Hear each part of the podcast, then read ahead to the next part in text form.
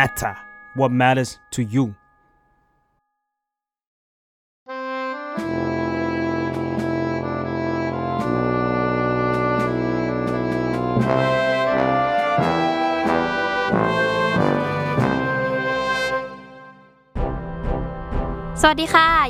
ับเข้าสู่รายการ Up Rising ประชาชน Fighting เผด็จการวันนี้เราอยู่กันเช่นเคยนะคะสปายจิรชยาจาก The Matter ค่ะครับและเอิญพงษ์พัฒน์จาก The Matter ครับครับแล้วก็วันนี้เนี่ยเราจะพูดถึง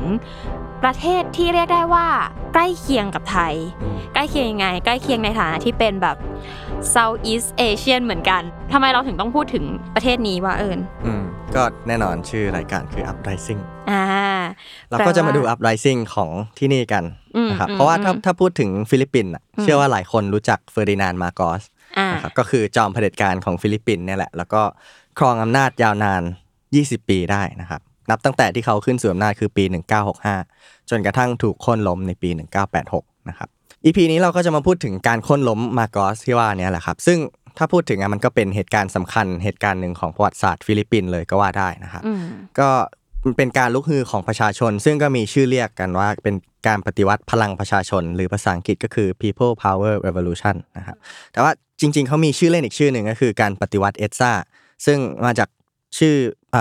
ตัวอักษรภาษาอังกฤษก็คือ อี ดี เอส เอ นะครับจริงๆแล้วเอสซาเนี่ยมันเป็นชื่อทางหลวงสายหนึ่งของมะนิลาก็คือเมืองหลวงของฟิลิปปินส์เนี่ยนะครับแต่ว่าเขาใช้มาเรียกกันเพราะว่าเป็นจุดหนึ่งที่เขามารวมตัวกัน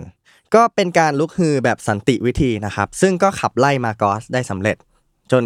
ตัวมาร์กอสเนี่ยแล้วก็ครอบครัวต้องพากันหนีขึ้นเครื่องบินไปอยู่ที่ฮาวายนะครับมาร์กอสก็อยู่ที่ฮาวายจนเสียชีวิตนั่นแหละนะครับแล้วก็ในระหว่างนั้นน่ะที่มาร์กอสออกจากประเทศไปมันก็ทำให้ฟิลิปปินส์กลับเข้าสู่การฟื้นฟูประชาธิปไตยได้สำเร็จนะครับไอ้การปฏิวัติครั้งนั้นน่ะยังได้รับการยกย่องอีกด้วยว่าเป็นการปฏิวัติครั้งแรกๆในประวัติศาสตร์โลกเลยที่ไร้การนองเลือดภาษาอังกฤษก็คือ Bloodless Revolution เนี่ยนะครับอ่ะแต่ก่อนจะไปพูดถึงการปฏิวัติในปีหนึ่งเก้าแปดหกเนี่ยนะครับต้องต้องเล่าก่อนว่าช่วงที่มาร์กอสยังอยู่ครองอำนาจอยู่นั้นฟิลิปปินส์มันเป็นเผด็จการยังไงบ้างอืมๆๆเมื่อกี้เอิญเกริ่นด้วยว่าทุกคนน่ะจะต้องรู้จักเฟอร์ดินานด์มาร์กอสใช่ปะแต่ขอแบบขอแบบชาวบ้านหนึ่งว่าถ้าไม่รู้จัก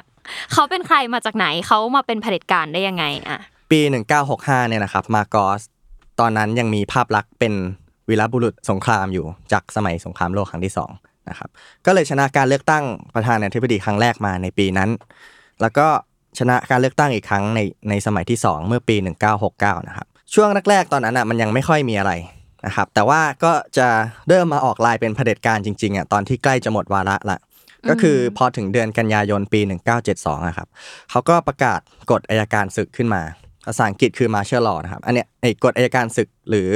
คำว่า Martial Law เนี่ยมันเป็นคีย์เวิร์ดสำคัญเลยแบบเวลาคนฟิลิปปินส์พูดถึงมาร์กอสณตอนเนี้ยมันก็เป็นคำหนึ่งที่แบบจะนึกถึงขึ้นมาอ่ามันเป็นคำที่มันมาคู่กันไปโดยอัตโนมัติก็ประกาศกฎอัยการศึกขึ้นมาทั่วประเทศนะครับแล้วก็รวบอำนาจไว้อยู่กับประธานาธิบดีแต่เพียงผู้เดียวนะครับไอ้การประกาศกฎอัยการศึกเนี่ยมันก็เป็นจุดเริ่มต้นการปกครองแบบเผด็จการยาวนานถึงสิบสี่ปีในฟิลิปปินส์นะครับแล้วก็ต่อมาแม้ว่าจะมีการยกเลิกกฎอัยการศึกในปีหนึ่งเก้าแปดหนึ่งเนี่ยนะครับแต่มาร์กอสก็ยังคงยึดอำนาจแทบทั้งหมดไว้กับตัวเองอยู่เหมือนเดิมจนกว่าจะถูกโค่นออกจากตำแหน่งในปีหนึ่งเก้าแปดหกนะครับข้ออ้างที่เขาใช้ประกาศกฎอัยการศึกอ่ะมันค่อนข้างจะคลาสสิกเลยทีเดียวยังไงยังไงเราน่าจะคุ้นหูกันคือมันมันมันคลาสสิกมากๆก็คืออย่างเหตุผลนึงก็คืออ้างความไม่สงบเรียบร้อยของบ้านเมืองจากการชุมนุมของนักศึกษาที่ที่มีความรุนแรงอ่าเขาเขาใช้คำว่ารุนแรงเนาะใช่มันก็ต้องรักษาความสงบเรียบร้อยนะครับอีกเรื่องนึงซึ่งฮิตมากในช่วงนั้นก็คือการอ้างภัยคอมมิวนิสต์ที่มันเพิ่มมากขึ้นนะครับแล้วก็จริงๆก็ไม่แปลกเพราะว่าช่วงนั้นน่ะอุดมการณ์ต่อต้านคอมมิวนิสต์ในฟิลิปปินส์น่ะยังหนักอยู่ยังมีเยอะอยู่นะครับมันมันคือช่วงหลังสงครามโลกครั้งที่สองถูกมั้ยใช่ก็คือช่วงมาจนถึงสงครามเย็นนั่นแหละครับมันก็มาจากการที่ฟิลิปปินส์เนี่ยมีความใกล้ชิดกับสหรัฐหลังสงครามโลกครั้งที่สองเป็นต้นมานะครับก็ก็ชัดเจนอยู่ว่าสหรัฐก็ทำสงครามเย็นกับประเทศคอมมิวนิสต์นะฮะเรื่องนึงที่เขายกมาในการประกาศกฎอัยการศึกก็คือขบวนการแบ่งแยกดินแดนมุสลิมในเขตมินดาเนานะฮะอันนี้เป็นแนวร่วมที่มีชื่อเรียกว่าแนวร่วมปลดปล่อยแห่งชาติโมโรหรือว่าชื่อย่อคือ เอ็ม เอ็น แอล เอฟ ครับจริงๆรู้สึกว่าเป็นเป็นตัวอย่างที่มันเห็นภาพชัดเนาะคือคือโอเคไอไอภัยคอมมิวนิสต์เนี่ยถ้าเราดูหนังแบบหนังประวัติศาสตร์เราจะเห็นบ่อยที่บอกว่าเขาจะต้องเอามาเป็นข้ออ้างในการทำบางสิ่งบางอย่างของรัฐบาลเออแต่เรื่องแบบความไม่สงบเรียบร้อยเนี่ยอันนี้เป็นอะไรที่ค่อนข้างรีเลท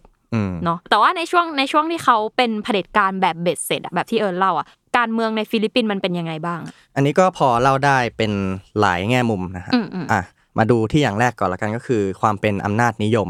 นะครับก็แน่นอนเวลาเราพูดถึงเผด็จการอ่ะก็มักจะหมายถึงระบอบที่อำนาจมันรวมศูนย์ไปอยู่ที่คนหนึ่งคนนะครับของมาโกสเนี่ยก็เช่นกันแต่ว่ามันมีคนบอกว่าเอ่อมาโกสเนี่ยใช้การประกาศกฎหมายอย่างแยบยลในการที่จะยึดสู่อำนาจเนี่ยคือ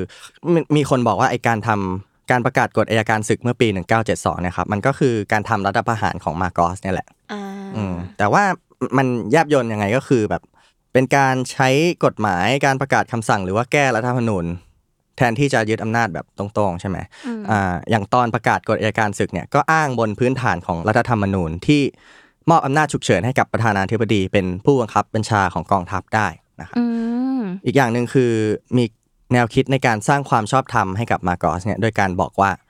การทำสิ่งนี้มันเป็นการทำเพื่อให้สังคมดีขึ้นนะครับจนไปไปมาๆคนก็มันก็คงไม่ทันสังเกตแหละว่ามันเริ่มกลายเป็นอำนาจนิยมละอ่ะหลังจากประกาศกฎอัยการศึกปีหนึ่งเก้าเจ็ดสองเนี่ยนะครับก็มีชื่อเรียกของระบอบมาโกสที่เรียกกันก็คืออ่าภาษาอังกฤษคือ Constitutional Authoritarianism หรืออำนาจนิยมภายใต้รัฐธรรมนูญคือเรารู้สึกว่าอันนี้มันมาแบบอย่างแนบเนียนเนาะมามาโดยมาโดยที่เข้าใจได้ว่าทำไมคนจะไม่ทันสังเกตเพราะมันไม่ใช่การมาโดยแบบด้วยรถถังหรืออะไรอย่างนั้นอะแต่มันคือมาแบบเป็นกฎหมายแล้วค่อยๆประกาศประกาศมาผมว่าที่น่าสนใจด้วยก็คือมาโกสเป็นพลเรือนเป็นประธานาธิบดีพลเรือนแต่ว่าสุดท้ายก็กลายมาเป็นควบคุมกองทัพควบคุมอะไรได้ทั้งหมดนะครับมันก็นั่นแหละไอ้คำคีย์เวิร์ดเมื่อกี้ก็คืออำนาจนิยมภายใต้รัฐธรรมนูญมันก็คือการใช้รัฐธรรมนูญเป็นการสร้างความชอบธรรมในการรวบอำนาจนะครับขณะเดียวกันน่ะถ้ามาดูภาพลักษณ์ของมาโกสในต่างประเทศเนี่ยก็ยังดูดีอยู่นะครับโดยเฉพาะกับมหามิตรอย่างสหรัฐซึ่งเราพูดรวมๆนะรายละเอียดมันคงมันเยอะเนาะมันเยอะว่าจะมองยังไงนะฮะแต่ว่าตัวอย่างนึงที่น่าสังเกตก็คือขนาดตอนที่มาโกสโดนไล่แล้วอ่ะสหรัฐก็ยังส่งฮอขึ้นมามามารับให้ขึ้นเครื่องเพื่อเดินทางต่อไปฮาวายอืมอืมอืมมันก็สะท้อนว่ามีความใกล้ชิดอ่ะไม่งั้นก็คงไม่ได้มีการส่งความช่วยเหลือส่งฮอมาแล้วพาไปถึงฮาวายด้วยอ่าอ่าเราพูดว่ามาโกสเป็นเผด็จการยังไงใช่ไหมครับในทางเศรษฐกิจก็ระบบเศรษฐกิจในช่วงนั้นน่าจะมีความเป็นเผด็จการอีกอย่างนึงด้วยเหมือนกันก็คือมันมีสิ่งที่เรียกว่าทุนนิยมพวกพ้องหรือภาษาอังกฤษคือ Crony Capitalism อ่านะครับก็คือการควบคุมระบบเศรษฐกิจเนี่ยแหละเอื้อให้เครือญาติหรือว่าคนสนิทรอบตัวได้ประโยชน์นะครับส่วนคนที่เสียประโยชน์ก็คือประชาชนนะครับคือสภาพสังคมในช่วงมาโกสเนี่ยประชาชนจะยากจนแร้นแค้นมากนะครับอืมอืมไอระบบการควบคุมเนี่ยมันก็ทำได้ผ่านกลไกต่างๆอย่างเช่นการคอร์รัปชันการติดสินบนหรือว่าใช้อำนาจบีบบังคับแบบตรงๆนะครับซึ่งจริงๆมันก็คุ้นๆเหมือนกันนะฮะเมื่อกี้เราเล่าไปการเมืองก็คุ้นๆเศรษฐกิจมาก็ยังคุ้นๆอีกนะครับกับสิ่งที่เกิดขึ้นแถวๆนี้นะฮะอ่าตัวอย่างนึงที่เห็นภาพความเป็นทุนนิยมพวกพ้องแบบเป็นรูปธรรมมากๆเลยอ่ะผมว่าหลายคนน่าจะเคยได้ยินหรืออาจจะเคยดูในภาพยนตร์เรื่อง The Kingmaker นะครับอันนี้เป็นเป็นภาพยนตร์ที่ฉายของชีวิตของภรรยาของมาโกสก็คืออีเมลดามาโกสนะครับแล้วสิ่งหนึ่งที่เขามีคือคอลเลกชันรองเท้าหรูกว่า สามพัน คู่นะครับซึ่งประชาชนเนี่ยก็ไปเจอสิ่งนี้ระหว่างที่บุกทำเนียบตอนที่ขับไล่มาโกสได้สำเร็จเนี่ยนะครับอืมมันก็เกิดคำถามว่าแล้วมันจะสะสมแบบรองเท้าหรูแบบขนาดนี้ได้ยังไงถ้ามันไม่มีการเอื้อประโยชน์ให้กันอะไรอย่างเงี้ยไอ้หนังเรื่องเนี้ยตอนที่มันเป็นมันเป็นสารคดีเนาะตอนที่เราดูเราก็เราก็ตกใจกับห้องเสื้อของเขาเหมือนกันรองเท้าคือเรียงมาเป็นแบบแล้วเป็นรองเท้าที่ไม่ใช่รองเท้าราคาถูกมันคือรองเท้าราคาหรูมากๆแบบอ่าอย่างคู่นึงมีที่เขาบอกคือประมาณราคา แปดหมื่น เหรียญสหรัฐเออซึ่งก็คือมหาศาลนะมูลค่ามันอะไรเงี้ยก็ก็คิดดูแล้วกันว่ามันเอาเงินมาจากไหนอ่าก็ก็นะก็ไม่แปลกใจที่คนจะรู้คิดว่ามันคือการแบบเอื้อให้พวกพ้องอ่าหนังหนังเรื่องเนี้ยมีอีกอย่างนึงที่เวอร์เวอร์ไปกว่านั้นอีกผมประทับใจมากเลยคือที่เขาไปเอา สัตว์มาจากแอฟริกาอ่าใช่แล้วก็แล้วก็เอามาสร้างเป็นซาฟารีในเกาะเกาะหนึ่งที่ชื่อว่าเกาะปาราพาราอุดในฟิลิปปินส์นะครับเพื่อเพื่อเป็นการทำให้ภรรยาเขาเนี่ยแหละเออไม่มันมันก็สะท้อนว่าความฟุ้งเฟ้อแบบมันแบบสุดขอบมากสุดขอบจริงๆแล้วก็ตอนนั้นก็จะมีปัญหาเรื่องสิทธิมนุษยชนเนาะใช่จริงๆถ้าพูดถึงเรื่องเรื่องเกาะอันนั้นก็คือเป็นปัญหากับคนท้องถิ่นด้วยที่แบบต้องไปไล่เขาออกเพื่อที่จะเอาสัตว์จากแอฟริกามาสร้างเป็นซาฟารีเนี่ยนะครับก็เป็นตัวอย่างหนึ่งสามารถหาดูเพิ่มเติมได้ที่สารคดีเรื่องนี้ค่ะครับแล้วมีอะไรอีกมีอะไรอีกอ่ะเมื่อกี้พูดถึงว่าการละเมิดสิทธิมนุษยชนนะอันเนี้ยก็เป็นสิ่งที่ขาดไม่ได้สำหรับระบอบเผด็จการนะครับมันมีการปราบปรามฝ่ายตรงข้ามทางการเมืองจำนวนมากซึ่งแปลว่าละเมิดสิทธิมนุษยชนจำนวนมากนะครับเรื่องสิทธิเสรีภาพเนี่ยจริงๆการใช้กฎอัยการศึกเนี่ยนะครับมันก็หมายถึงการปิดกั้นเสรีภาพไปโดยปริยายอยู่แล้วอ่าอย่างเช่นกลไกบางอย่างถูกระงับอย่างเช่นรัฐสภานะครับสื่อก็ถูกเซ็นเซอร์แบบเบ็ดเสร็จนะครับศาลตุลาการเนี่ยก็ถูกควบคุมโดยมาโกสนะครับอืมแต่ว่าสิ่งที่มาโกสทำเนี่ยเราจะเห็นว่ามันมีหลายอย่างเลยที่ละเมิดสิทธิมนุษยชนอย่างหนักนะครับหลักๆก็คือที่เราพูดไปเมื่อกี้การกำจัดนักการเมืองฝ่ายตรงข้ามแกนนำนักศึกษานักข่าวหรือว่าประชาชนที่ออกมาต่อต้านเนี่ยนะครับผ่านอย่างเช่นการขังคุกการวิสามัญฆาตกรรมอุ้มหายการทรมานหรือว่าอื่นๆอีกมากมายนะครับมีข้อมูลนิดนึงจาก Amnesty International เนี่ยนะครับเขาเคยรวบรวมบอกว่าช่วงภายใต้กฎอัยการศึกของมาโกสเนี่ยมีคนถูกขังคุกถึง เจ็ดหมื่น คนถูกทรมานอีก สามหมื่นสี่พัน คนแล้วก็ สามพันสองร้อย คนเนี่ยถูกวิสามัญฆาตกรรมตรงเนี้ยพอมันเป็นตัวเลขเนี่ยคนอาจจะแบบก็อุ๊ยตัวเลขเยอะเนาะอะไรเงี้ยแต่ถ้าเราลองมองมองอีกด้านนึงอ่ะหนึ่งคนมีครอบครัวเค้ารายล้อมอีกอ่ะอันเนี้ยถือว่าถือว่ามหาศาลมากๆแล้วก็ไม่แปลกใจเลยที่ทำไมเขาจะถูกพ่วงมากับชื่อว่ากฎอัยการศึกอืมแล้วมันมีจุดเปลี่ยนอะไรไหมอ่ะเพราะเรากำลังพูดถึง Up Rising ที่ประชาชนชนะเผด็จการนี้ต้องไม่อยู่ตลอดไปมันมันมีจุดเปลี่ยนตรงไหนเหรอเอิญอ่ามีจุดเปลี่ยนที่สำคัญของระบอบมาโกสเลยก็ว่าได้นะครับมันคือการฆาตกรรมในกรณีหนึ่งจากหลักหมื่นหลักพันคนที่เราพูดไปเมื่อกี้เนี่ยนะครับเป็นการลอบสังหารผู้นำฝ่ายค้านที่ชื่อว่าเบนิกโนอากิโนจูเนียนะครับหรือว่าชื่อเล่นที่คนเรียกกันก็คือนินอยอากิโนเนี่ยนะครับเป็นนักการเมืองนักกฎหมายฝ่ายตรงข้ามของมาโกสนะครับเอ่อแล้วเขาก็ถูกสังหารเมื่อปีหนึ่งพันเก้าร้อยแปดสิบสามเนี่ยนะครับตอนนั้นนินอยอากิโนเนี่ย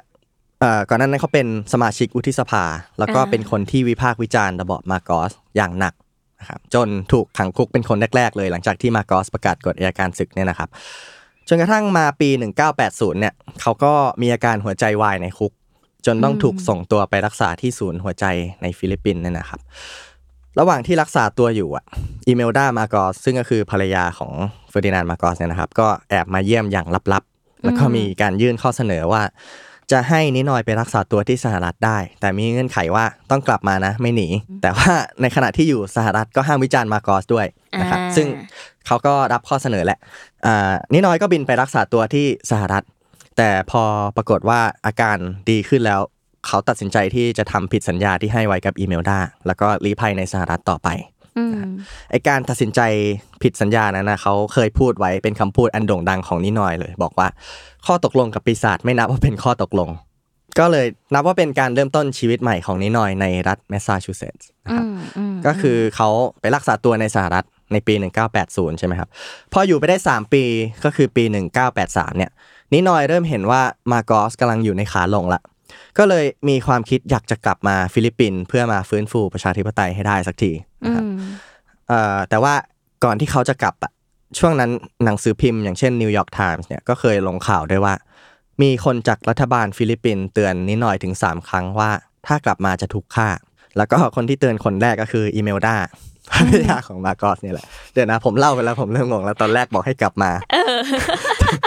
แต่ว่าพอบอกว่าถ้ากลับมาจะถูกฆ่าไม่แต่ก็คุณไปแบบเบรกอ๋อใช่ข้อตกลงกับปีศาจไงอ๋อเขาอาจจะโกรธมาจากตรงนั้นก็ได้นะครับแต่ว่าเขาก็กลับมาแหละนะครับแล้วก็เดินทางมาถึงสนามบินนานาชาติมะนิลาในวันที่ยี่สิบเอ็ดสิงหาคมปีหนึ่งพันเก้าร้อยแปดสิบสามนะครับวันนั้นอากาศมันร้อนเกินกว่าจะใส่เสื้อเกราะกันกระสุนนินอยก็ถูกลอบยิงทันทีหลังจากที่ล้อแตะพื้นไม่กี่ชั่วโมงนะครับเสียชีวิตคาที่ในระหว่างที่กำลังจะนั่งรถออกมาเพื่อมา ตรงสนามบินเนี่ยนะครับอ่าอ่าก็คือเหมือนเวลาเครื่องแลนด์เครื่องแลนดิ้งแล้วก็จะมีรถมารับต่อประมาณนั้นใช่ประมาณนั้นการลอบสังหารนี้หน่อยเนี่ยครับก็กลายเป็นจุดพลิกผันของมาโกสเพราะว่าเอ่อหลังจากนั้นมวลชนเป็นล้านๆคนเนี่ยก็แห่มาไว้อาลัยนี่หน่อยนะครับเขามีสัญลักษณ์ก็คือใช้โบสีเหลืองแล้วก็ไอการแห่มาไว้อาลัยเนี่ยครับสุดท้ายมันตกผลึกกลายมาเป็นมวลชนที่ต่อต้านมาโกสนะครับแล้วเขาก็ใช้สัญลักษณ์นั้นก็คือสีเหลืองต่อมาในท้ายที่สุดเนี่ยนะฮะเราเข้าใจว่าผู้สนับสนุนฝั่งอีเมลดาเองฝั่งแบบฝั่งตระกูลมาโกสเนี่ยเขาจะใช้เป็นสีแดงอันนี้ผมคุ้นๆว่าเขาไอการลุกฮือเนี่ยมันก็มีชื่อเล่นด้วยการปฏิวัติสีเหลืองในฟิลิปปินส์แล้วการลอบยิงนี้หน่อยเนี่ยมันทำให้บรรยากาศการเมืองมันเปลี่ยนไปยังไงบ้างแบบนอกจากที่คนโศกเศร้าแล้วมันมีการเปลี่ยนแปลงอะไรยังไงไหมอ่ะอืมก็อย่างที่เล่าว่ามันเป็นจุดเปลี่ยนทางการเมืองเนาะคือช่วงปีหลังจากที่เขาถูกสังหารก็คือหนึ่งพันเก้าร้อยแปดสิบสามมาจนถึงก่อนที่มาโกสจะถูกโค่นในปีหนึ่งพันเก้าร้อยแปดสิบหกเนี่ยในช่วง สามถึงสี่ ปีนั้นเนี่ยครับบรรยากาศทางการเมืองในฟิลิปปินส์ถือว่าค่อนข้างพลิกผันฝ่ายค้านเนี่ยเริ่มหันมาวิพากษ์วิจารณ์มาโกสกันแบบหนักหน่วงขึ้นนะครับแล้วก็อย่างที่บอกประชาชนก็เริ่มออกมาลงถนนประท้วงมาโกสกันมากขึ้นไม่เว้นแม้แต่ชนชั้นกลางที่จะไม่ค่อยออกมานะครับก็ก็ก็เริ่มที่จะออกมาแล้วหลังจากที่นินอยถูกสังหารแสดงว่าที่ผ่านมาก่อนหน้านี้เนี่ยจะเป็นคนเรียกได้ว่าไงถ้าเราใช้คำว่าอันนี้คือชนชั้นกลางอีกอันนึงคือรากหญ้าอย่างนี้ปะที่เขาออกมาประท้วงที่เขาออกมาแสดงเคลื่อนไหวทางการเมืองกันอยู่ตลอดอย่างที่แตะไปนิดนึงอ่ะว่าเศรษฐกิจมันย่ำแย่สำหรับชนชั้นล่างเนาะก็ก็ก็ไม่แปลกไม่น่าแปลกที่ชนชั้นล่างจะเป็นแกนนำออกมาก่อนนะครับแต่ว่าชนชั้นกลางก็เริ่มเห็นแล้วว่ามันไม่ได้แล้วเพราะว่ามันมันก็สะท้อนว่าชีวิตที่เขามีมันมันเริ่มที่จะแบบไม่สะดวกสบายเหมือนแต่ก่อนละแต่ว่ามันเห็นความย่ำแย่อะไรบางอย่างนะครับในด้านการต่างประเทศอ่ะพี่ใหญ่อย่างสหรัฐอ่ะก็เริ่มมีความเปลี่ยนแปลงเพราะว่าอย่างสหรัฐก็คือต้องปกป้องผลประโยชน์ของคนอเมริกันใช่ไหมโดยเฉพาะนักธุรกิจอเมริกันในฟิลิปปินส์เนี่ยนะครับเขาก็เริ่มออกมาแสดงความไม่พอใจละกับรัฐบาลฟิลิปปินส์แล้วก็เรียกร้องให้มีการเปลี่ยนผ่านไปสู่ประชาธิปไตยอย่างมีเสถียรภาพนะครับทีนี้พอมาถึงปีหนึ่งพันเก้าร้อยแปดสิบห้ามาโกสก็ตัดสินใจทำสิ่งหนึ่งที่เรียกได้ว่าเซอร์ไพรส์ทุกคนแม้แต่คนรอบข้างอย่างอีเมลดาที่เป็นภรรยาของมาโกสเนี่ยนะครับรวมถึงฝ่ายค้านด้วยซึ่งไม่ได้เตรียมตัวมารับมือกับสิ่งนี้นั่นคือเขาประกาศว่าจะให้มีการเลือกตั้งก่อนกำหนดหรือที่เรียกภาษาอังกฤษว่า snap election เนี่ยนะครับก็เป็นการประกาศการเลือกตั้งท่ามกลางสถานการณ์ที่มันไม่สู้ดีหลายๆอย่างอ่ะอืมอย่างเศรษฐกิจก็เกือบจะล่มสลายในช่วงนั้นมาโกสบริหารมีวิกฤตหนี้สินที่สาหัสนะครับอย่างที่บอกการละเมิดสิทธิมนุษยชนที่มันหนักหน่วงขึ้นทุกวันนะครับแล้วก็อันนี้ก็เล่าไปแล้วเรื่องเฉาอย่างไลฟ์สไตล์หรูหราผิดปกติของอีเมลด้าเนี่ยนะครับหรือการคอร์รัปชันเนี่ยนะครับแล้วก็แน่นอนรวมไปถึงการลอบสังหารนิดหน่อยนะครับซึ่งกระบวนการยุติธรรมสมัยนั้นมันชดเชยให้ไม่ได้ก็เลยประกาศโพล่งในการสัมภาษณ์ทางช่อง เอ บี ซี เมื่อเดือนพฤศจิกายนปีหนึ่งพันเก้าร้อยแปดสิบห้าเนี่ยนะครับบอกว่าผมพร้อมจัดเลือกตั้งก่อนกำหนดแล้วเพราะว่าพวกคุณน่ะตั้งคำถามถึงความไม่พร้อมประสิทธิภาพของกองทัพแล้วก็อีกหลายๆองค์กรของรัฐบาลเนี่ยนะครับก็เลยมีการวิเคราะห์กันว่าที่มาโกสตัดสินใจที่จะจัดเลือกตั้งก่อนกำหนดอันนั้นน่ะจากเดิมมันมีแผนจะจะมีการเลือกตั้งในปีหนึ่งพันเก้าร้อยแปดสิบเจ็ดเพราะกลัวว่าถ้าปล่อยให้สถานการณ์ที่มันย่ำแย่เนี่ยดำเนินต่อไปเรื่อยๆแล้วก็ไม่จัดการเลือกตั้งณตอนนั้นน่ะเสียงสนับสนุนที่มีอยู่มันก็จะหล่นหายแล้วก็กลายเป็นเสียงของฝั่งตรงข้ามแทนนะครับประกอบกับอีกอย่างนึงเขาต้องการจะพิสูจน์ว่าประชาชนยังสนับสนุนเขาอยู่ซึ่งสำหรับมาโกสอ่ะก็อาจจะเรียกได้ว่าอยู่บนหอคอยงาช้างเพราะว่าไม่ได้ฟังเสียงประชาชนหรือผู้ประท้วงมาตั้งแต่แรกแล้วมันก็น่าจะเรียกได้ว่าเป็นการพนันสำคัญครั้งหนึ่งของของมาโกสเลยก็ว่าได้ซึ่งเดี๋ยวเราก็เห็นว่ามันเป็นการประเมินที่ผิดพลาดอ่าก็ก็คือเหมือนกับว่าเริ่มเริ่มเล็งเห็นแล้วว่าเสียงของตัวเองถ้าปล่อยไว้เรื่อยๆชื่อเสียงจะเริ่มเสียอ่าก็เลยคิดว่างั้นเลือกตั้งก่อนเลยละกันโดยที่อ่าเพื่อชิงเอาสถานการณ์อืมแล้วมันเป็นยังไงอ่ะอืมก็นั่นแหละเดี๋ยวเล่าก่อนว่าคือเขาก็เขาก็กล้าประกาศไปแบบนั้นแหละเพราะเพราะตัวเองอ่ะมั่นใจว่าจะชนะแน่ๆนะฮะปกติอ่ะมาโกสเป็นคนที่เพย์เซฟอยู่แล้วเพราะว่าทุกๆหน่วยงานองค์กรภาครัฐเนี่ยมีคนของมามาโกสไปบริหารหมดละแม้แต่กกต.เองก็ตามอันเนี้ยก็อันนี้ก็เห็นได้ในหนัง Kingmaker เนาะเพราะว่าคนแบบ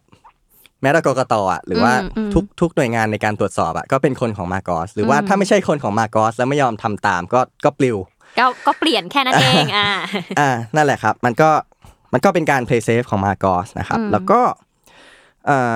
ยิ่งมีอำนาจเบ็ดเสร็จอ่ะก็ไม่น่าแปลกว่าเขาจะทำอะไรก็ได้นะครับแล้วก็ยังไงก็ชนะอยู่ดีตอนนั้นก็คาดการณ์กันว่าฝั่งของมาโกสเนี่ยในการเลือกตั้งครั้งนี้เนี่ยก็จะมีทั้งซื้อเสียงใช้ความรุนแรงหรือว่าไปรังแกฝั่งตรงข้ามเพื่อให้ชนะการเลือกตั้งนะครับอย่างที่บอกว่าฝ่ายค้านก็ไม่ได้เตรียมตัวมาเหมือนกันนะครับคู่แข่งในการเลือกตั้งตอนแรกอ่ะก็มีอยู่คนนึงที่เสนอตัวลงสมัครเลือกตั้งประธานาธิบดีตั้งแต่แบบเนิ่นๆเลยก็คือคนที่ชื่อว่าดอยลอเรลเป็นลูกชายของอดีตประธานาธิบดีฟิลิปปินส์ที่ชื่อว่าโคเซโรเลลนะครับแต่ว่าประชาชนน่ะอยากให้อีกคนนึงลงสมัครมากกว่านั่นคือคนนั้นก็คือภรรยาของนินอยที่ถูกสังหารไปเนี่ยนะครับชื่อว่าคอราซอนอากิโนหรือว่าชื่อเล่นคือคอรี่อากิโนนะครับซึ่งตอนแรกก็รับมือไม่ทันเหมือนกันแล้วก็มีความลังเลอย่างที่บอกเขาก็เลยเสนอมาว่าถ้ารวบรวมรายชื่อของประชาชนมาได้หนึ่งล้านชื่อก็จะยอมลงให้ก็ได้ซึ่ง สุดท้ายก็คนมาลงชื่อมากกว่าหนึ่งล้านคนนะครับ wow. ก็อืมก็เลยตัดสินใจที่จะลงสมัครรับเลือกตั้งประธานาธิบดีครับแต่ว่า mm. พอคอรี่ยากิโน่จะลงเนี่ยปรากฏว่าดอยลอเรลก็ไม่ยอมในตอนแรกแต่สุดท้ายก็เจรจากันได้แล้วก็ตกลงกันว่าคอรี่ยากิโน่เนี่ยจะลงสมัครในตำแหน่งประธานาธิบดีส่วนดอยลอเรลเนี่ยก็จะลงในตำแหน่งรองประธานาธิบดีก็คือเขาแยกกันเนาะระหว่างการลงชิงตำแหน่งประธานาธิบดีกับรองประธานาธิบดีเขาเลือกตั้งกันคนละอ่าใช่อันเนี้ยลืมลืมเล่าไปนิดนึงก็คือระบบการเมืองของฟิลิปปินส์ก็เลือกตั้งแยกกันระหว่างประธานาธิบดีกับรองประธานาธิบดีล่าสุดก็ได้ไม่ไม่ล่าสุดเท่าไหร่ก็คือคนก่อนหน้านั้นประธานาธิบดีของฟิลิปปินส์ที่ชื่อว่าดูเตเต้ครับรองประธานาธิบดีก็มาจากคนละฝั่งกันก็คือเป็นผู้หญิงที่ชื่อว่าเลนี่โรเบโดนะครับแล้วก็ผมเคยไปดูอ่ะดูเตเต้เวลาพูดออกแบบบนโพเดียมอะไรเงี้ยบางทีเขาก็ด่าโรเบโดแบบแล้วก็ด่าแบบเสียมากอ่ะด้วยความเป็นผู้หญิงอะไรเงี้ยอ่าโอเคแล้วเข้าใจดูเตเต้ก็ขึ้นชื่อเรื่องนี้เนาะก็ไม่แปลกก็ไม่แปลกเพราะว่าเขามาจากคนละฝั่งกันใช่ก็เป็นตัวอย่างนึงที่เห็นภาพของระบบการเมืองของฟิลิปปินส์ที่แยกการเลือกตั้งกันได้ชัดเจนเนาะกลับมาการเลือกตั้งของมาโกสนะครับเมื่อปีหนึ่งพันเก้าร้อยแปดสิบหกเนี่ยนะครับก็เป็นวันเลือกตั้งในเอ่อจัดจัดขึ้นในวันที่เจ็ดกุมภาพันธ์ปีนั้นนะฮะหนึ่งพันเก้าร้อยแปดสิบหกคาดเดาได้ไม่ยากว่าจะต้องมีการซื้อสิทธิ์ขายเสียงกันมีการข่มขู่แล้วก็ที่สำคัญมากๆในเรื่องนี้เลยคือเรื่องบัตรเขย่งว้าวบัตรเขย่งเออแต่ว่าของเขาอ่ะคือเป็นเป็นเรื่องใหญ่มากๆเพราะว่าคะแนนหายไปเป็นแบบหลักแสนหลักล้านอ่ะโนโนของไทยก็เรื่องใหญ่ของไทยก็เรื่องใหญ่จริงๆจริงๆมันนะมันมันก็เรื่องใหญ่หมดแต่เข้าใจอันนี้คือหลักแสนหลักล้านแปลว่าเสียงของประชาชนมันหายไปมหาศาลมากๆจริงๆใช่แล้วก็อืมที่บอกว่าเป็นเรื่องใหญ่ซึ่งที่ไหนก็เรื่องใหญ่แต่ว่าที่เนี้ยมันใหญ่เพราะว่ามันเป็นชนวนให้คนออกมาลุกฮือด้วยความไม่พอใจเนี่ยนะครับในในระหว่างนั้นนะที่เขานับคะแนนกันเนี่ยนะครับก็มีขบวนการภาคประชาสังคมอันนึงที่ชื่อว่าขบวนการแห่งชาติเพื่อการเลือกตั้งที่เสรีนะครับเอ่อภาษาอังกฤษคือ National Movement for Free Elections เนี่ยนะครับแต่ว่าเขาเรียกกันชื่อย่อคือ เอ็น เอ เอ็ม เอฟ แอล อืมมาจากชื่อย่อภาษาอังกฤษอ่าก็คือเอาตัวมาเรียงกันอ่าใช่ เอ็น เอ เอ็ม เอฟ แอล ก็รวบรวมคนประชาชนเนี่ยออกมาให้ช่วยกันจับตากันนับคะแนนประมาณ สี่แสน คนนะครับในช่วงนั้นเนี่ยก็มีความพยายามที่จะจับตาการเลือกตั้งอย่างเช่นวิทยุฝ่ายฝ่ายตรงข้ามรัฐบาลละกันก็คือ Radio Veritas เนี่ยนะครับก็ออกมาเรียกร้องให้ประชาชนเนี่ยช่วยกันจับตาไม่ให้ไม่ให้บัตรมันหายไปหรืออะไรเงี้ยฮะอืมๆก็คือจับตาดูกล่องเลือกตั้งว่างั้นแหละจับตาดูว่าไอ้ใบที่เราหยอดลงไปแล้วมันยังอยู่ใช่ไหมมันจะเป็นยังไงต่ออ่าใช่ซึ่งพอนับคะแนนไปแล้วเนี่ยสุดท้ายก็คะแนนตอนแรกก็แข่งกันอยู่แล้วสุดท้ายของมาโกสเนี่ยก็ขึ้นนำพอคะแนนขึ้นนำเนี่ยก็มีคนอย่างอากิโน่เนี่ยมาตัวนำแกนนำในการ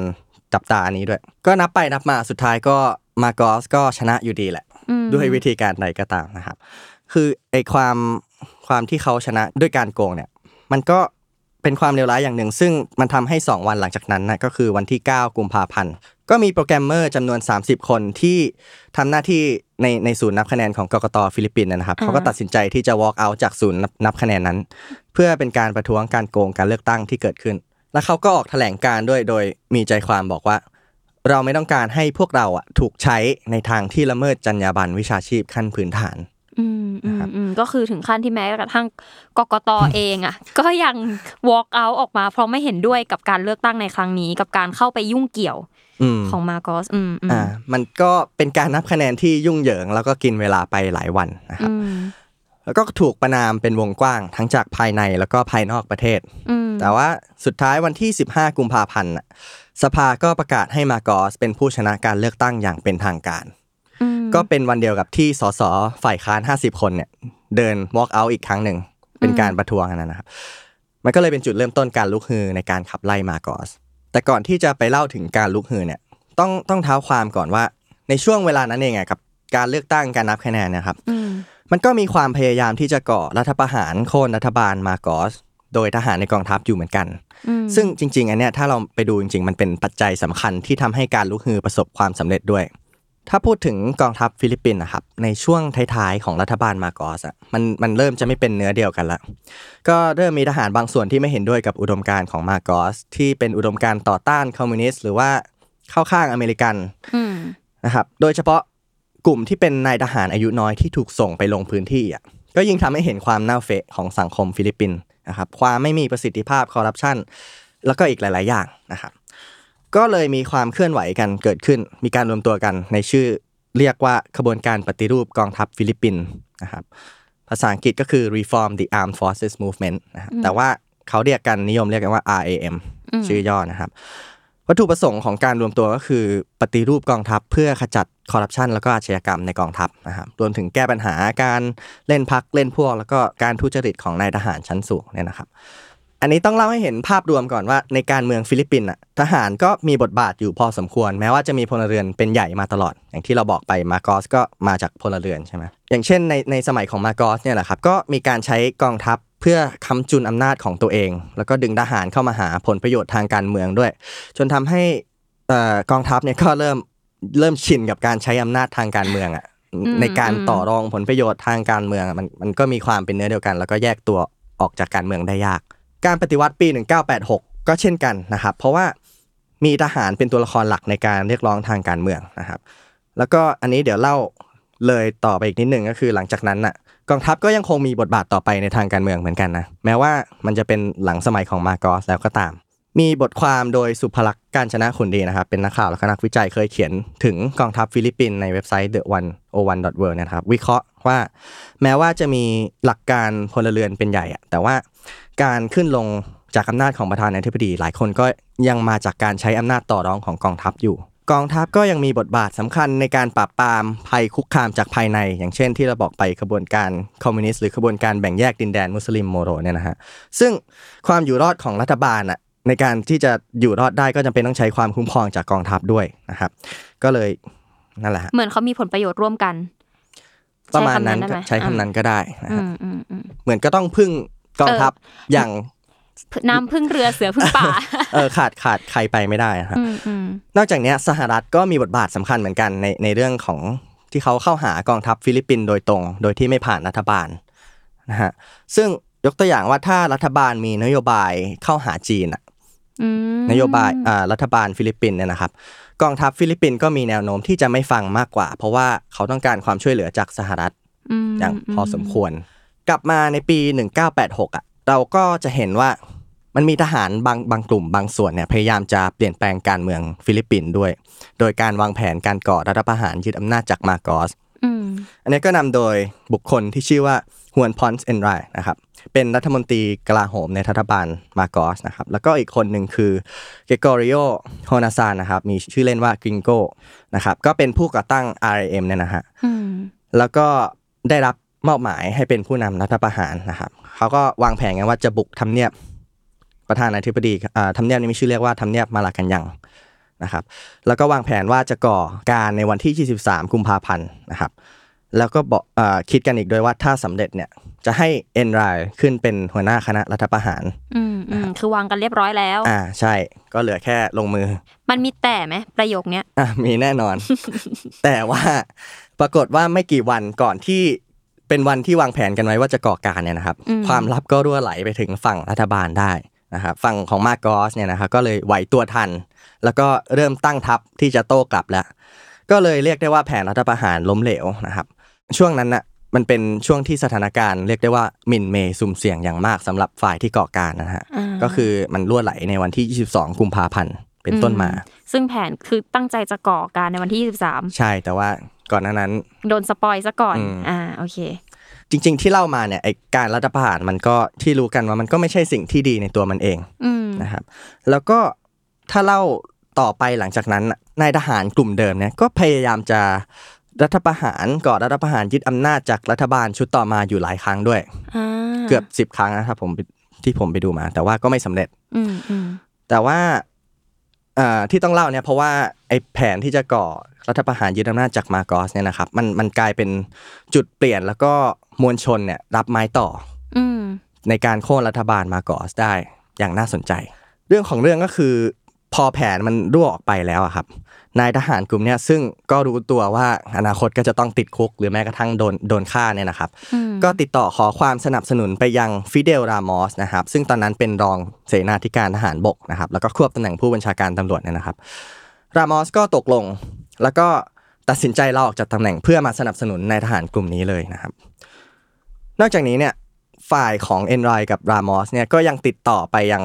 บาทหลวงที่ชื่อว่าพระคาร์ดินัลเจมส์ซินนะครับเป็นอาร์ชบิชอปแห่งมะนิลานะครับก็เรียกได้ว่าเป็นผู้นำมวลชนที่มีอิทธิพลสูงนะครับให้เขาเนี่ยช่วยปลุกระดมประชาชนเพื่อมาสนับสนุนกองกำลังของฝ่ายกบฏด้วยนะครับแล้วพระคาร์ดินัลเจมส์ซินนะครับเขาก็ออกมาปลุกระดมนะครับผ่านช่องวิทยุ Radio Veritas เนี่ยนะครับเป็นซึ่งเป็นช่องวิทยุของศาสนาจักรอันนั้นก็จะกลายเป็นจุดเริ่มต้นของการลุกฮือโดยมวลชนฟิลิปปินส์นะครับซึ่ง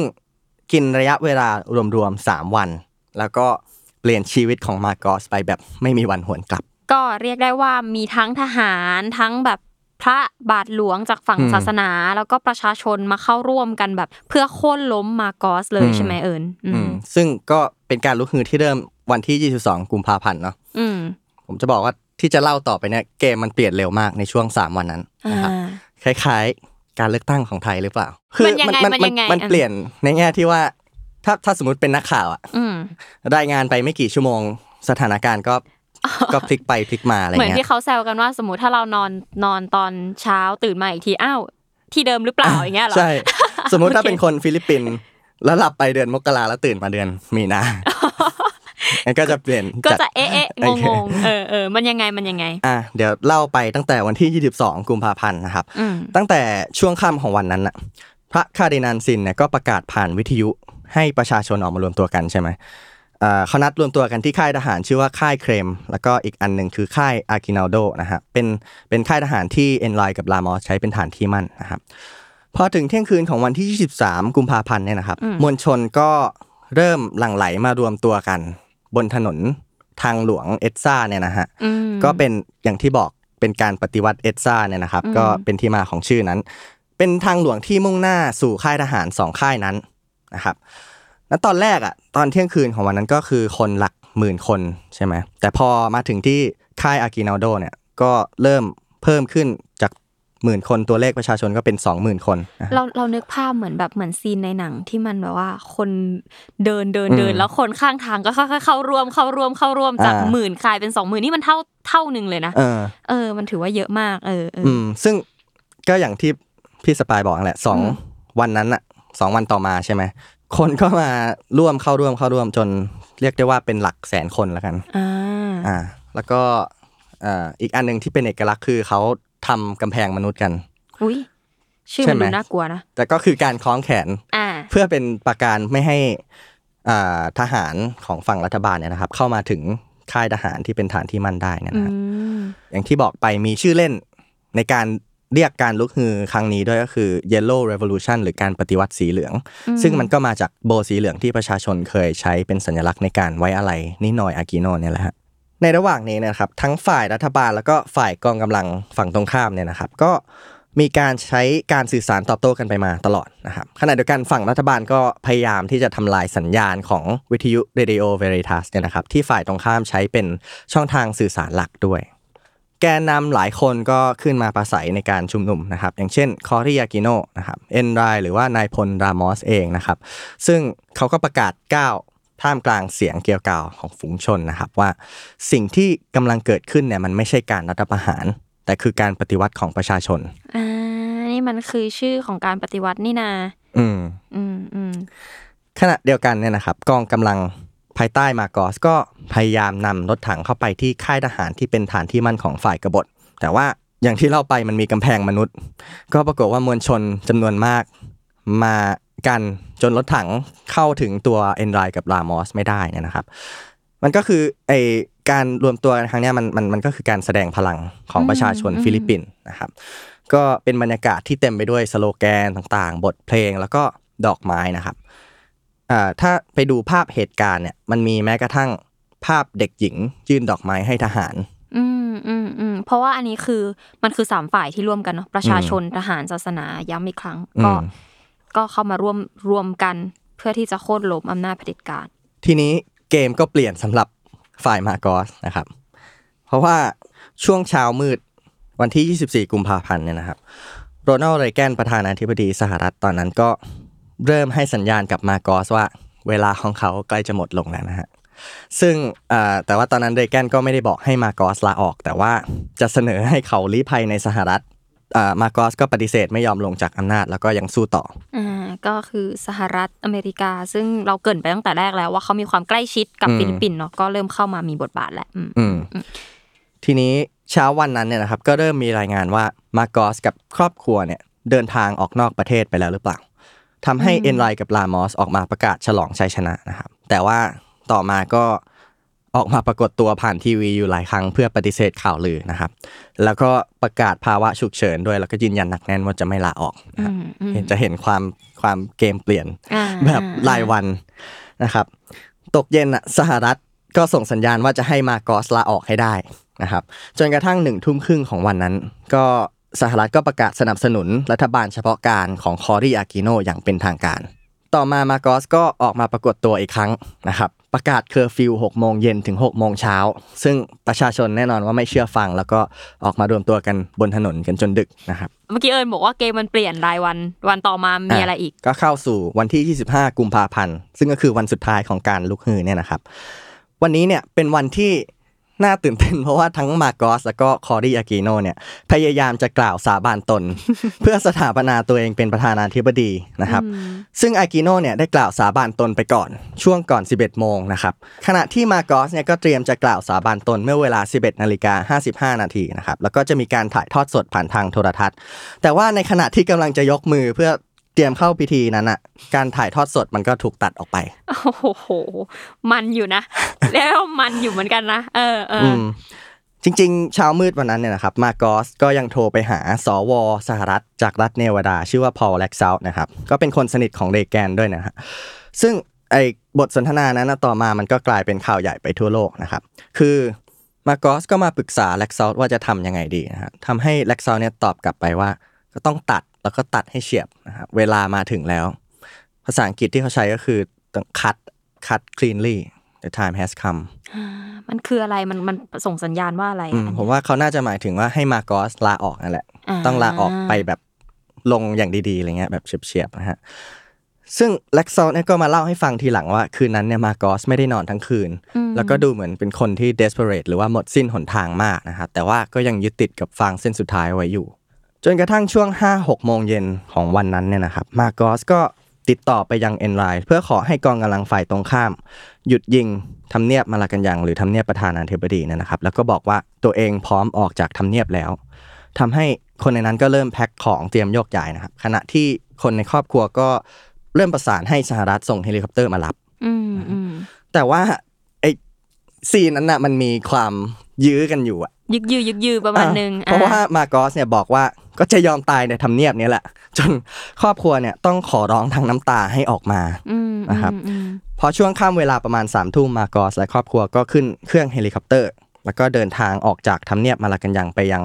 ฐานทัพอากาศคลาร์กบนเกาะลูซอนนะครับแล้วก็วิทยุ ดี แซด อาร์ เอช ของฟิลิปปินส์ก็ประกาศเมื่อเวลา ยี่สิบเอ็ดนาฬิกาห้าสิบสองนาทีว่าครอบครัวมาร์กอสได้เดินทางหนีออกจากประเทศแล้วก็ถือว่าเป็นชัยชนะของประชาชนที่มาถึงแล้วนะครับมวลชนก็โห่ร้องเฉลิมฉลองให้กับคอรีอากิโนนะครับในฐานะประธานาธิบดีคนถัดไปของฟิลิปปินส์อย่างเป็นทางการอืมๆเรียกได้ว่าเป็นอันเนี้ยที่เราเล่ามาเมื่อกี้เป็นเพียงสามวันนะหมายถึงว่าที่ที่เราที่เราย้อนกันไปอ่ะคือมันเป็นสามวันที่เรียกได้ว่าเหตุการณ์มันพลิกไปพลิกมาจริงๆแล้วก็ ถือว่าแลนดิ้งได้อย่างสวยงามเพราะว่าเราเรียกได้ว่านี่คือความสำเร็จของประชาชนในการลุกฮือต่อต้านเผด็จการเนาะเอิญคิดว่าทำไมการUp Rising ของฟิลิปปินส์มันถึงสำเร็จได้อ่ะอืมอันนี้มันก็น่าวิเคราะห์นะเพราะที่ผ่านมามันไม่สำเร็จเลยที่เราเล่ามันทำไมมันถึงสำเร็จอ่ะอืมต้องอย่าลืมว่าเนี่ยมันคือการลุกฮือครั้งใหญ่ของฟิลิปปินส์ที่มีคนมาเข้าร่วมมากกว่าสองล้านคนในเวลาแค่สามวันน่ะมันคือการแสดงออกของประชาชนส่วนใหญ่ว่าทนไม่ไหวต่อไปแล้วกับความเลวร้ายที่มันเกิดขึ้นกับประเทศนะครับแล้วก็อย่างที่บอกไปทหารก็มีส่วนสำคัญนะครับก็คือในการที่จะไม่ไม่รับฟังคำสั่งของมาโกสนะครับแล้วก็กลายมาเป็นอีกฝั่งหนึ่งก็คือฝั่งของ อาร์ เอ เอ็ม นะฮะสาเหตุหนึ่งที่ทำให้การประท้วงแบบนี้เนี่ยซึ่งมันเป็นสันติวิธีเนี่ยนะครับมันส่งผลเปลี่ยนแปลงได้จริงเนี่ยก็เป็นเพราะว่ามันคือการประท้วงของคนทุกภาคส่วนทุกชนชั้นตั้งแต่ชนชั้นแรงงานไปจนถึงชนชั้นกลางนักเรียนนักศึกษาหรือแม้กระทั่งกลุ่มศาสนาอย่างที่เราเล่าไปนะครับก็สนับสนุนการลุกฮือในครั้งในครั้งนี้แทบทั้งหมดนะครับอีกประการหนึ่งผมว่ามันก็คือการใช้สื่อเพื่อดึงความสนใจมาที่การลุกฮืออย่างที่เราไปจะเห็นการช่วงชิงช่องทางการสื่อสารเนาะกับประชาชนระหว่างฝั่งแกนนำการชุมนุมกับฝั่งรัฐบาลนะครับซึ่งสุดท้ายฝั่งแกนนำก็สามารถระดมพลได้สำเร็จขณะที่นอกประเทศในนอกประเทศฟิลิปปินส์นะครับสื่อต่างประเทศก็ให้ความสนใจกับการเมืองฟิลิปปินส์อยู่แล้วนะฮะในวันที่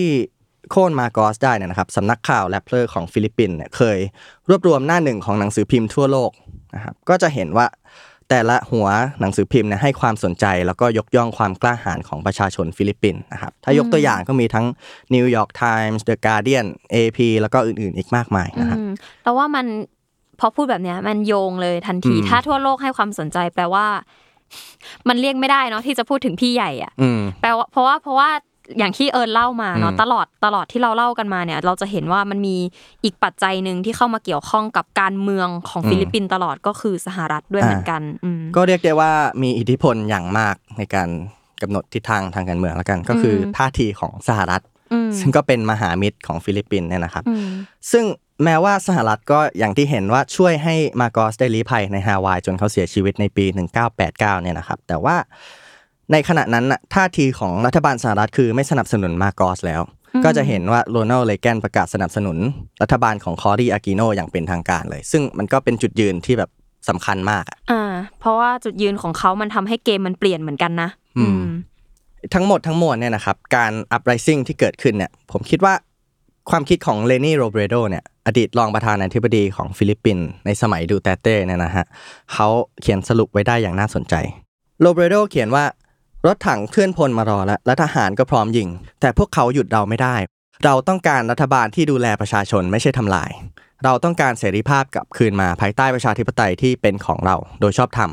เราต้องการความเปลี่ยนแปลงและเราก็ลุกฮือเพื่อทำให้ความเปลี่ยนแปลงนั้นเกิดขึ้นได้อีกอย่างนึงที่โรเบโดเขียนไว้อย่างแหลมคมนะครับก็คือความสำเร็จที่แท้จริงของเอดซ่าเนี่ยหมายถึงการปฏิวัติเอดซ่าก็คือมันพิสูจน์ให้เห็นถึงพลังของประชาชนว่าเมื่อพลเมืองของเรามารวมตัวกันด้วยความกล้าหาญและความหวังเราก็กลายเป็นความเปลี่ยนแปลงที่เราอยากให้ประเทศของเรานั้นมีได้การลุกฮือของประชาชนมันสำเร็จขึ้นมาได้เนาะแล้วก็จริงๆเราเราชอบที่เอิญแบบยกคำกล่าวของโรเบโดมานะว่าแบบมันคือประชาชนจริงๆอ่ะความเปลี่ยนแปลงนี้มันเกิดขึ้นได้จากประชาชนแล้วก็ถ้าเรารวมตัวกันด้วยความความหวังอ่ะนั่นแหละเราคือการเปลี่ยนแปลงของของประเทศนี้แล้วอ่ะคืออย่างที่บอกว่าทหารก็มีส่วนสำคัญเหมือนกันนะฮะแต่ว่าถ้าขาดประชาชนไปอ่ะมันก็คงคงไม่ได้มาถึงจุดนี้เพราะว่าเมื่อกี้เราก็เล่ากันไปเนาะว่าจริงๆทหารเองก็พยายามที่จะ